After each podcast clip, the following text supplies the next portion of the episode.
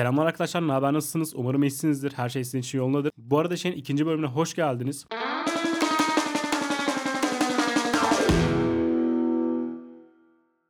Eğer bunu YouTube'da izliyor veya Spotify'da dinliyorsanız muhtemelen kafanız bir tık karışmış olabilir. Ki zaten bu arada şey YouTube veya Spotify dışında izleyebileceğiniz ya da dinleyebileceğiniz bir platform yok zaten.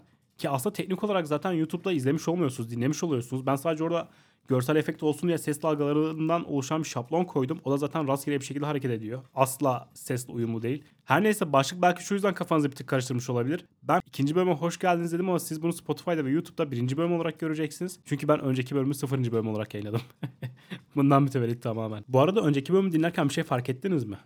Ben fark ettim. Asla kendimi tanıtmamışım. Kim olduğumdan bahsetmemişim. Neler yaptığımdan bahsetmemişim. Bu bölümde de kendi yaşantımdan birazcık örnekler vereceğim için ufak bir kendimi tanıtmak istiyorum. Ben kendisini uzun zamandır tam zamanlı yazılım geliştiricisi, yarı zamanlı gezgin olarak tanımlayan aslında bir insan tanesiyim. Bir yıldız tozuyum Carl Sagan'ın deyimiyle. Ek olarak şu an bir şirkette yazılım geliştiricisi olarak çalışıyorum aktif olarak. Normal mesai saatleri düzeni içerisinde.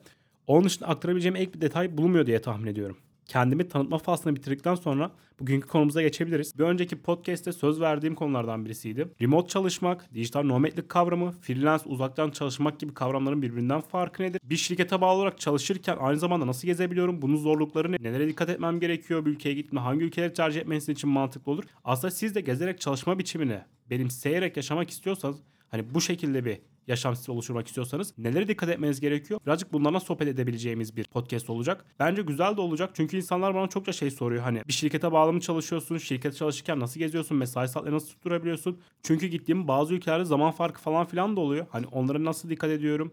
Güvenlikle ilgili ne gibi önlemler alıyorum? Hostelde kalıyorsam bunu nasıl yapıyorum? Hani çünkü hostelde kalmak aslında dijital nomadlik ya da ne bileyim ben ya ben kendimi zaten o şekilde tanımlamıyorum da şu an e, hostelde kalmak aktif olarak çalıştığınız bir işiniz varsa bir tık daha zorlaştırıyor işleri. Bu ve bunun gibi konuları konuşabileceğimiz bir podcast olsun istedim. Bir bölüm olsun istedim. İlk olarak irdelemek istediğim şeylerden birisi freelance çalışmak, remote çalışmak, e, yani uzaktan çalışmak ve dijital nomad kavramlarının birbirlerinden farkları. Öncelikle her freelance çalışan dijital nomad değildir. Uzaktan çalışmak zaten bu iki kavramdan bir tık daha farklı. Şimdi freelance çalışmak dediğimizde veya freelancer dediğimizde aslında birazcık daha serbest stil çalışma. Yani mekandan ve zamandan bağımsız olarak çalışabilme özgürlüğüne sahip kişileri kastediyoruz burada. Yani mesela siz bir şirkete bağlı olarak çalışmadan mesai saatlerinizi tamamen kendiniz belirlediğiniz bir çalışma düzenine oturtmuş olabilirsiniz. Ancak gezmiyorsunuzdur. Kaldığınız şehirde, yaşadığınız şehirde çalışarak hayatınızı sürdürüyorsunuzdur. Bu aslında freelance çalışmak. Uzaktan çalışma kavramında ise siz tam olarak zamandan bağımsız değilsiniz ancak mekandan bağımsızsınız. Örneğin normal mesai saat içerisinde çalışacaksınız. Ancak konumunuz bir ofis değil de sizin se- kendi seçtiğiniz bir ortam, ev, kafe veya herhangi bir yer olabilir. Şimdi çok ufak da bir dijital nomadlik kavramından bahsetmek istiyorum. Dijital nomadliği Türkçe'ye dijital göçebe olarak çevirebiliriz. Sık sık freelance çalışma biçimiyle karıştırılan bir kelime bana göre. Çünkü aslında ikisinde zamandan ve mekandan bağımsız olarak çalışıyormuşsunuz gibi bir izlenim yaratılıyor. Ama freelance çalışma ile dijital göçebelik arasındaki en büyük fark şu. Dijital göçebelikte zamandan bağımsız olmayabilirsiniz. Çünkü mesela uzaktan çalışırken bir şirkete bağlı olarak çalışırken de siz farklı bir ülkede ya da eminim farklı bir şehirde bulunduğunuz konudan farklı bir konuda çalışabilirsiniz. Bu arada şey freelance çalışma dediğimde şey algılamayın. Asla zamanı takmadan disiplinsiz bir şekilde çalışma biçimi olarak algılamayın. Sadece öyle bir özgürlüğünüz var. Tabii ki siz freelance çalışırken de kendinize normal mesai saatleri belirtebilir. Hatta bersene çok daha iyi olur çünkü geceniz gündüz en azından birbirinize karışmaz. Siz işte sabah 9, akşam 6, sabah 8, akşam 5 falan gibi bir çalışma rutini oluşturabilirsiniz. Fark şu dijital göçebe mekandan bağımsız olabilir, zamandan bağımsız olabilir. Ama mek- zamandan bağımsız olmasa bile mekandan bağımsız olması zorunlu zaten. Farklı bir ülkede, farklı bir şehirde çalışarak hayatını sürdüren kişidir. Sık sık seyahat eden kişidir. Freelance çalışma biçiminde ise kişi evet mekandan ve zamandan bağımsız olabilir ancak bulunduğu konumda çalışmaya devam eden kişidir. Aradaki fark tam olarak bu. Bu üç kavramı deneyimleyerek çalışma fırsatım oldu. Çünkü ben bir şirkete bağlı olarak çalışmadan önce yıllarca freelance olarak çalıştım. Freelance olarak projeler ürettim. O yüzden az çok üçünün de şeylerini biliyorum. Avantajları ve dezavantajlarını. Şu an bahsetmesem bile bu da başka bir podcast'in konusu diyormuşum. Şu an bahsetmesem bile ilerideki bölümlerde mutlaka şeyden bahsetmek istiyorum aslında. Freelance çalışma biçimi, onun zorlukları, kolaylıkları, avantajları, dezavantajları gibi. Ama bu bölümde dediğim gibi aktif olarak gezerken çalışma biçimine odaklanmak istiyorum. İster freelance olun isterseniz uzaktan çalışın. İlk olarak bir sorunun cevabını vererek başlamak istiyorum. Aktif olarak çalışırken bir yerleri gezmek kolay mı zor mu? Bunun net bir cevabı yok. Çünkü bu sorunun cevabı sizin çalışma biçiminize, ekonominize, çalışma yoğunluğunuza, mesai saatlerinize, çalıştığınız sektöre göre çok değişkenlik gösterebilecek bir cevap. Ama ufaktan şundan bahsetmek istiyorum. Gezmek eyleminin kendisi bile yanında zaten çalışma paketi olmadan bazen yeterince stresli olabiliyor. Yeterince yorucu ve zor olabiliyor. Siz tabii bir de bunun yanına çalışma eylemi ekleyince buradaki stres ve yorgunluk, zorluk aslında ikiye ikiye katlanıyor gibi bir şey. Ya günün sonunda 5 yıldız otele gittiğimizde bile kendimize stres yaratacak şeyler bulabiliyorken ya da ne bileyim farklı şeyler bulabiliyorken farklı bir ülkeye gittiğinizde, farklı bir kültüre gittiğinizde yaşayacağınız stresi siz düşünün. Dediğim gibi bu her zaman olabilen bir şey değil. Ama olduğu zaman da işte yana çalışmak eylemi gelince buradaki bazı şeyler 2 ile çarpılıyor doğal olarak. Aslında bu sorunun cevabını sizin çalışma şekliniz gibi bir şehri gezme, bir ülkeyi gezme şekliniz de çok değiştiriyor. Mesela siz bir şehre gittiğinizde ne yaparsınız? Bir ülkeye gittiğinde ne yaparsınız? Yürüyerek mi gezersiniz? Koşarak mı gezersiniz artık? Toplu ulaşım mı? Taksi mi kullanırsınız? Ya yoksa şey mi dersiniz? Ya ben şuraya geldim bunu gördüm. Tamam şuraya ben yürüyerek değil de mesela arabayla gideyim taksiyle gideyim mesafe kısa bile olsa. Ya da sürekli toplu ulaşım kullanayım. Eğer böyle bir gezme anlayışınız varsa bu da cevabı etkileyecektir. Mesela ben şeyi çok severim. İlber Ortaylı'nın Bir Ömür Nasıl Yaşanır kitabını okumadıysanız tavsiye ederim. Orada çok güzel gezi tüyoları veriyor. Ya da ne bileyim kendi katıldığı programlarda da çok güzel gezi tüyoları veriyor. Gerçekten bir şehre gittiğinizde kaybolmaya çalışın. Tabii bu hani sizin inisiyatifiniz olan bir şey. Çok tehlikeli bir yere giderseniz denemeyin.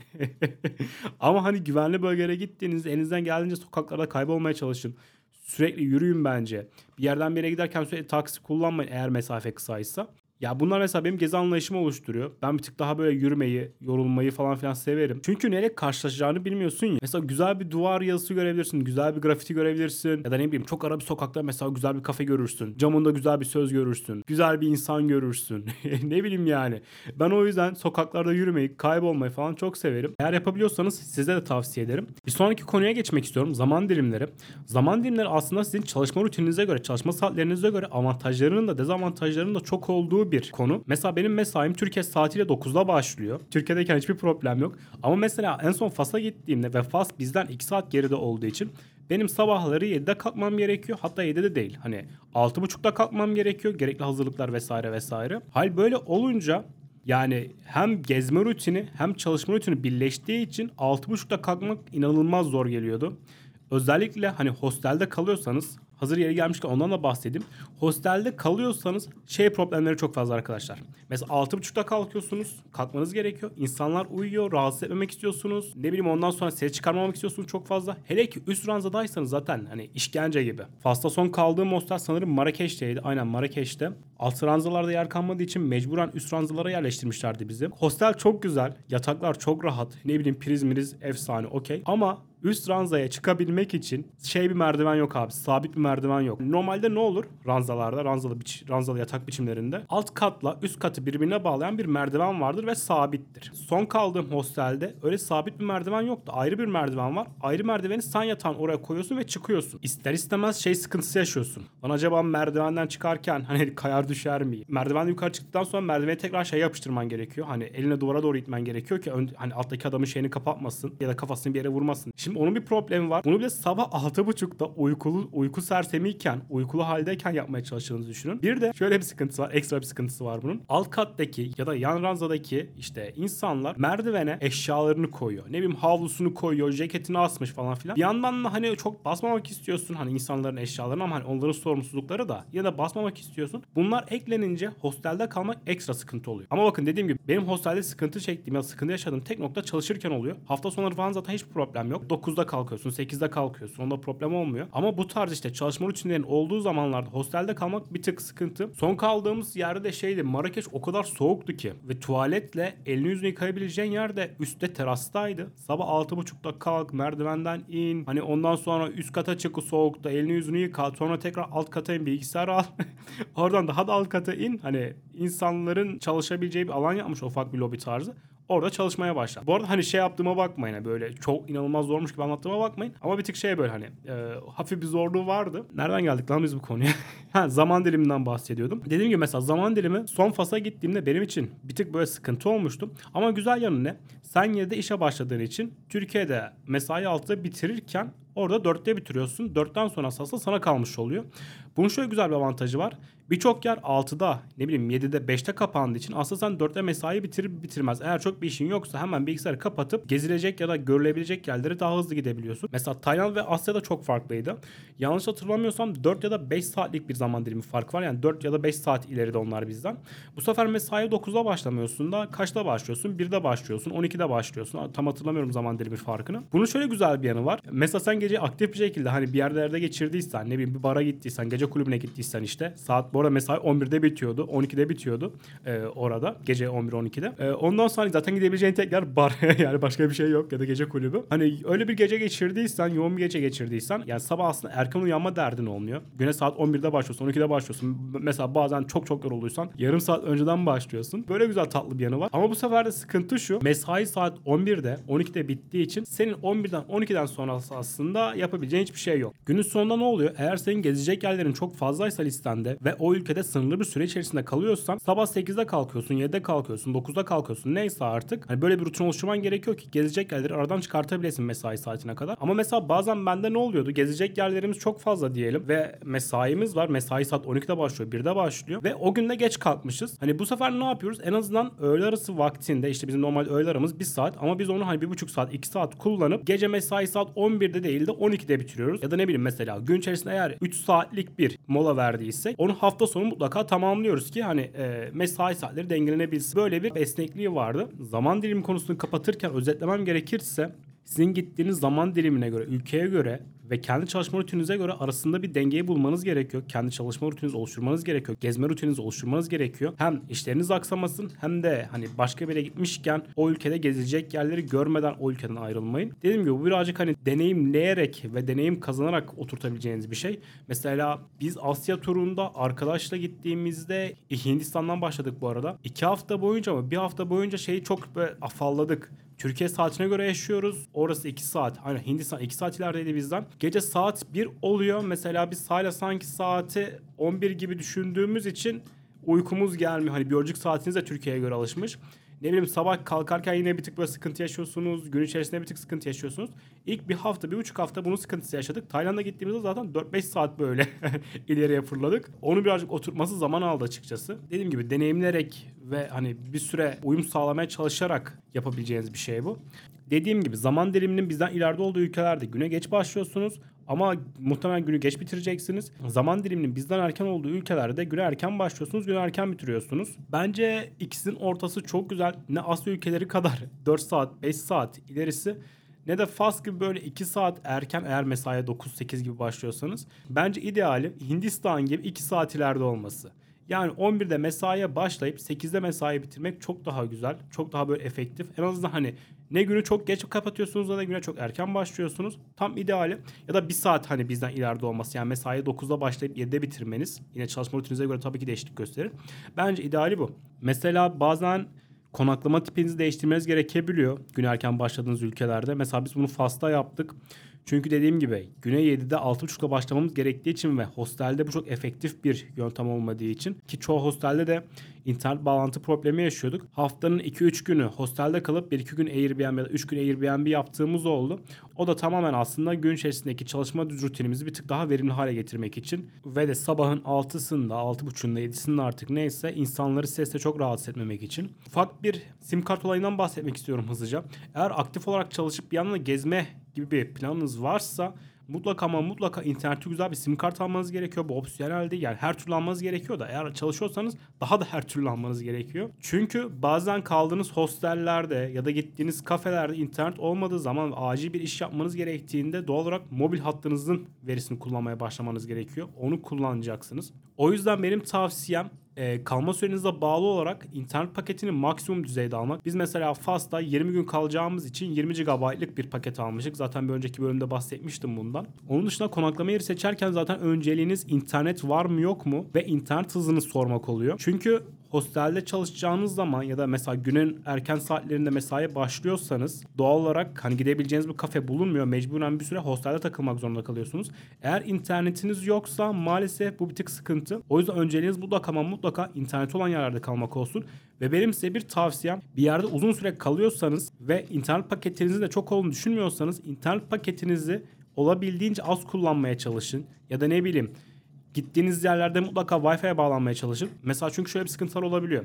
Bir kafeye gidiyorsunuz. Örneğin acil bir toplantıya girmeniz gerek. İnternet yoksa hemen telefon internetinden kullanmaya başlıyorsunuz. O sizin bir paketinizi götürüyor.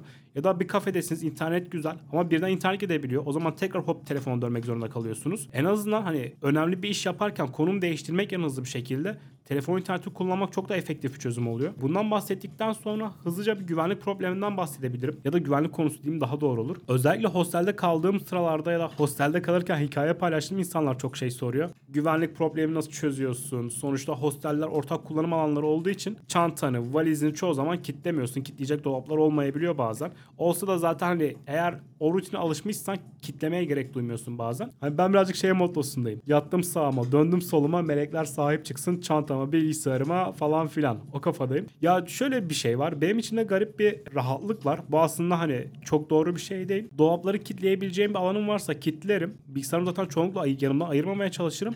Ama böyle çok sık önlemler de almam. Mesela ben hostelde kalırken şey yaptığım olurdu benim. Telefonu şarja takıp duşa girdiğim alanlar, tuvalete gittiğim zamanlar falan filan olurdu. Onda mesela telefon falan yatağın üstüne bırakırdım. Perdeyi çekerdim. Ama siz ne gibi önlemler alabilirsiniz? Yanınızda mutlaka ama mutlaka asma kilit getirin. Ha bu arada şeyden bahsetmek istiyorum. Güvenlikle ilgili olarak. Ben son iki gezimde, üç gezimde ve Asya turumda yanıma bir iki tane AirTag aldım. Birisini valizime koydum işte sırt çantama, backpack'ime koydum. Birisini de mesela bilgisayar çantama koydum. İkisini telefondan görebiliyorum zaten. Bu benim içimi inanılmaz rahatlatıyor. En azından ekstra bir şey olduğunda da farklı bir durum geliştiğinde oradan takip edebiliyorum. Veya herhangi bir yerde unuttuğumda direkt bildirim geliyor. Unutmadım da hani zaten Apple AirTag şey yapıyor ya. Belli bir konu uzaklaşsanız ve yanınızda olsa bile bildirim yollayabiliyor. Dediğim gibi bu benim içimi bir tık rahatlatıyor. Ama son kaldığım hostelde şöyle bir şey oldu arkadaşlar. İşte sabah erken kalktım. Elimi yüzümü yıkamaya gidecekken saatimi çıkardım. Ortak kullanılan bir sehpanın üstüne koydum. Sonra çalışmaydı falan filan derken saati almadan ben çıktık. Hiç unuttum yani saatin varlığını unuttum. Sonra işte kahvaltıydı, gezmeydi, çalışmaydı falan filan derken akşam 11-12 gibi hostele geldik. Ama gün boyu benim kafam şeydeydi böyle ufaktan bir saatteydi. Lan acaba bir şey olmuş mudur? Şimdi gitmiş mi? Uçurmuşlar mıdır falan filan. Bu arada şarj da bittiği için konumu da göremiyorum saati. Öyle bir boktan sıkıntısı vardı. Aklınızda bulunsun bu arada arkadaşlar. Şarjlarınız her zaman fullensin. Şarjlarınızı her zaman full kullanın. yani priz gördüğünüz zaman takın şarja mutlaka. Akşam hostele geldik. Neyse ben saati arıyorum arıyorum bulamıyorum. Bu arada ben biraz önce size sehpanın üstüne koydum dedim ama o an benim aklımda şey yoktu böyle. Nereye koyduğumu bilmiyordum. Yatağın üstüne bakıyorum yok. Ne bileyim çantalarıma bakıyorum yok. Acaba çantama mı koymuşumdur? Ondan sonra bu arada şöyle bir sıkıntı var. Sizin yataklarınızı her gün topluyorlar. Yani siz yatağınızı dağınık bıraktığınızda gidip geldiğinizde yatağınız toplanmış bir şekilde görüyorsunuz. Diyorum acaba hani öyle bir şey mi olmuştur? Birisi hani yatağı düzenlerken almıştır falan. Hiç hani hiç nereye koyduğumu bilmiyorum. Sonra dedim ki hani bir etrafa bakayım. Şeyde gördüm işte. Ortak kullanan sehpanın üstüne koydum. Baya hani gün boyu orada kalmış ve kimse karışmamış. Bu benim içimi çok rahatlattı mesela. Tabii ki hani elinizden geldiğince özel eşyalarınızı çok ortak alanlara koymamaya çalışın. Sonuçta ne olacağını bilemezsiniz. Kimseyi tanımıyorsunuz orada. Bu da böyle bir anımdı işte. Şimdi buradan hangi konuya geçelim? Ben aldığım notlara bir tık bakıyorum. Nelerden bahsetsem diye bir tık not almıştım böyle madde madde. Hangi ülkelerden başlamalı diye bir not almışım ben. Bu da yine sıklıkla sosyal medyada gördüğüm hani hem paylaşımlardan hem de bir iki bana gelen sorudan e, not aldığım bir şeydi. Eğer ilk yurt dışı deneyimi yaşayacaksanız veya aktif çalışırken bir şekilde gezme deneyimi yaşayacaksanız bence başlamanız gereken ülkeler Balkan ülkeleri ya da ne bileyim Gürcistan gibi bir ülke, Sırbistan gibi ülkeler, Bosna Hersek gibi ülkeler. Çünkü zaman farkı olarak hem bizden çok uzak bir zaman dilimi değiller hem de bizim kültürümüze bir tık daha yakın oldukları için adaptasyon konusunda çok sıkıntı yaşamazsınız. Bu arada adaptasyon demişken aklıma bir zamanlar 16-17 yaşındayken Facebook üzerinden bir hayalin peşinde hesabına attığım mesaj geldi. Onu tanıyorsunuzdur eminim. Uzun zamandır gezi içerikleri, yazıları, videoları falan üretiyor. Ya ben de o zaman onu bayağı takip ediyordum. Hala takip ediyorum. Güzel içerikler üretiyor. Şey yazmıştım. O zamanlar deli gibi gezi videoları izliyorum. Hindistan videoları izliyorum. Ne bileyim işte Prag videoları izliyorum. Macaristan videoları izliyorum. Yani önüme gelen her gezi videosunu izliyorum. Hindistan'dan bayağı etkilenmiştim. O zaman hep böyle gezi hayali kurardım. İşte bir gün Hindistan'a gideceğim. Tayland mesela Tayland'a gitmek benim çocukluk hayallerimden birisiydi gerçekten. Hani 15-16 yaşında hayalini kurduğum şeylerden birisiydi bu benim. O yüzden ona şey yazmıştım ben de. Abi selamlar nasılsın? Umarım iyisindir. İlk defa yurt dışına çıkacağım. Hindistan sence benim için uygun mudur? İşte şu an 16-17 yaşındayım ama 18 yaşında çıkmayı düşünüyorum. O direkt şey yazmıştı. Yok kardeşim uygun değil. Hani gitmek için başka ülkeler seçebilirsin tarzında bir mesaj atmıştı böyle. Ben de şey garipsemiştim. Allah Allah ne uygun değil falan filan. Hani ülke ülkedir. Ona yani şeye gittikten sonra bayağı bir hak vermişim Hindistan'a. O zaman anlayabilmiştim. Gerçekten de böyle hani gideceğiniz ilk ülkelerden birisi Hindistan gibi bir şeyse pek tavsiye etmem. Bu arada Hindistan'a gittikten sonra biz Tayland'a geçtiğimizde orada karşılaştığımız bazı gezginler böyle bize bayağı bir şey tepkisi vermiş. Oha nasıl Hindistan'a gittiniz? Hindistan hani bu işin nirvanasıdır falan filan gibi siz en zordan başlamışsınız tarzı bir e, güzel dönütler almıştık. Güzel geri bildirimler almıştık. Hindistan'la ilgili de özel bir bölüm çekmek istiyorum zaten. Bana hissettirdikleri, deneyimlerini falan aktarabileceğim. Podcast'i yavaş yavaş bitirmeden önce çok ufak bir konudan bahsetmek istiyorum. Son konudan bahsetmek istiyorum. O da sağlık konusu arkadaşlar. Hastalık konusu.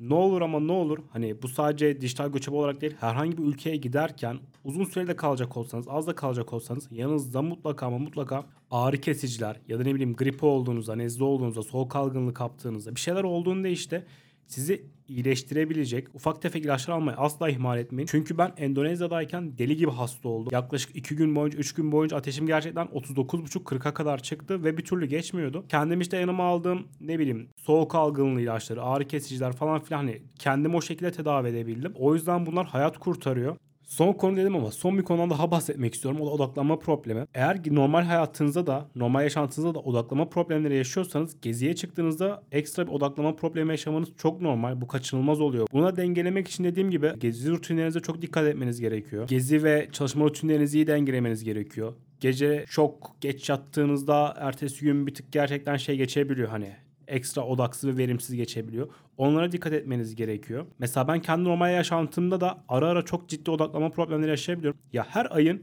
2 ya da 3 günü kadınlar nasıl regl oluyorsa ben de aslında öyle bir odaklama problemi yaşayabiliyorum. Gerçekten hiçbir şey odaklanamadım. Bir dönemim oluyor benim ay içerisinde. 2 gün, bir gün ya da 3 gün neyse artık o. Böyle garip şeyler yaşayabiliyorum. O yüzden ben de mesela geziye çıktığımda bazen ufak tefek odaklama problemleri yaşayabiliyorum. Bazen odaklama problemi yaşıyorsun. 1 saat, 2 kişi 4 saatte yapıyorsun ya da 5 saatte yapıyorsun ya. Bazen de oluyor hani o odaklanman o kadar tavan oluyor ki o kadar fokus olabiliyorsun ki yaptığın işe. Gerçekten 4 saat 2 kişi 1 saatte yaptığın oluyor. O yüzden ben bunların birbirlerini dengelediğini düşünüyorum bir şekilde. O yüzden çok kasmayın yani. Ama dikkat edin kendinize. Şimdi bu bilgiler ışığında ufak bir kendi günlük rutinimi anlatmak istiyorum. Son gezim Fas olduğu için oradan örnek vereceğim. 6.30-6.50 gibi uyanıyorum. Sonrasında el yüzü kamu olayına geçtikten sonra öğle arası vaktine kadar işte normalde öğle arası vakti 12.30 e, fastayken 10.30'a tekabül ediyor. İşte çıkıyorum kahvaltı yapabileceğim bir yere bakıyorum. Sonrasında hızlıca yakınlarda bir yer varsa gezilecek görülecek. Onları aradan çıkartıyorum. Ardından tekrar mesai devam ediyorum. Dörtte bitirdikten sonra da hızlıca yakınlardaki çevrede ya da ne bileyim gidilecek başka bir yer varsa onlardan çıkartıyorum. Eğer listede bir şey kalmadıysa mesela o şehirde biraz, birazcık daha rahat modda geçiyor. Ne yapıyorsun? Eğer tamamlamadığın bir iş varsa ona bakıyorsun. Çünkü dediğim gibi bazen öğlelerine bir saat değil de bir buçuk saat iki saat kullandığın için onu bir tık dengelemek gerekiyor. Ya da ne bileyim eğer işin de yoksa bir tık daha böyle sakin modda kafede takılabiliyorsun, yürüyorsun. Yani illa yapacak bir şeyler oluyor. Ya dediğim gibi zaten yapacak hiçbir şey olmasa bile yürüyorsun yani ya. O bile çok keyifli geliyor bana. Evet arkadaşlar o büyülen geldi. Bir podcast'in daha sonuna geldik. Beni dinlediğiniz için çok teşekkür ederim. Bu arada bir önceki bölümde ufak geri bildirimler aldım. Bölümün başına ve sona yani girişine ve çıkışına ufak bir müzik koymam konusunda uyarıldım. Muhtemelen bu podcast'te bu bölümde onu yapmış olacağım. Zaten yapmışsam girişte ve çıkışta bunu fark edeceksiniz. Beni dinlediğiniz için çok teşekkür ederim. Bir sonraki bölümde görüşmek üzere. Kendinize iyi bakın.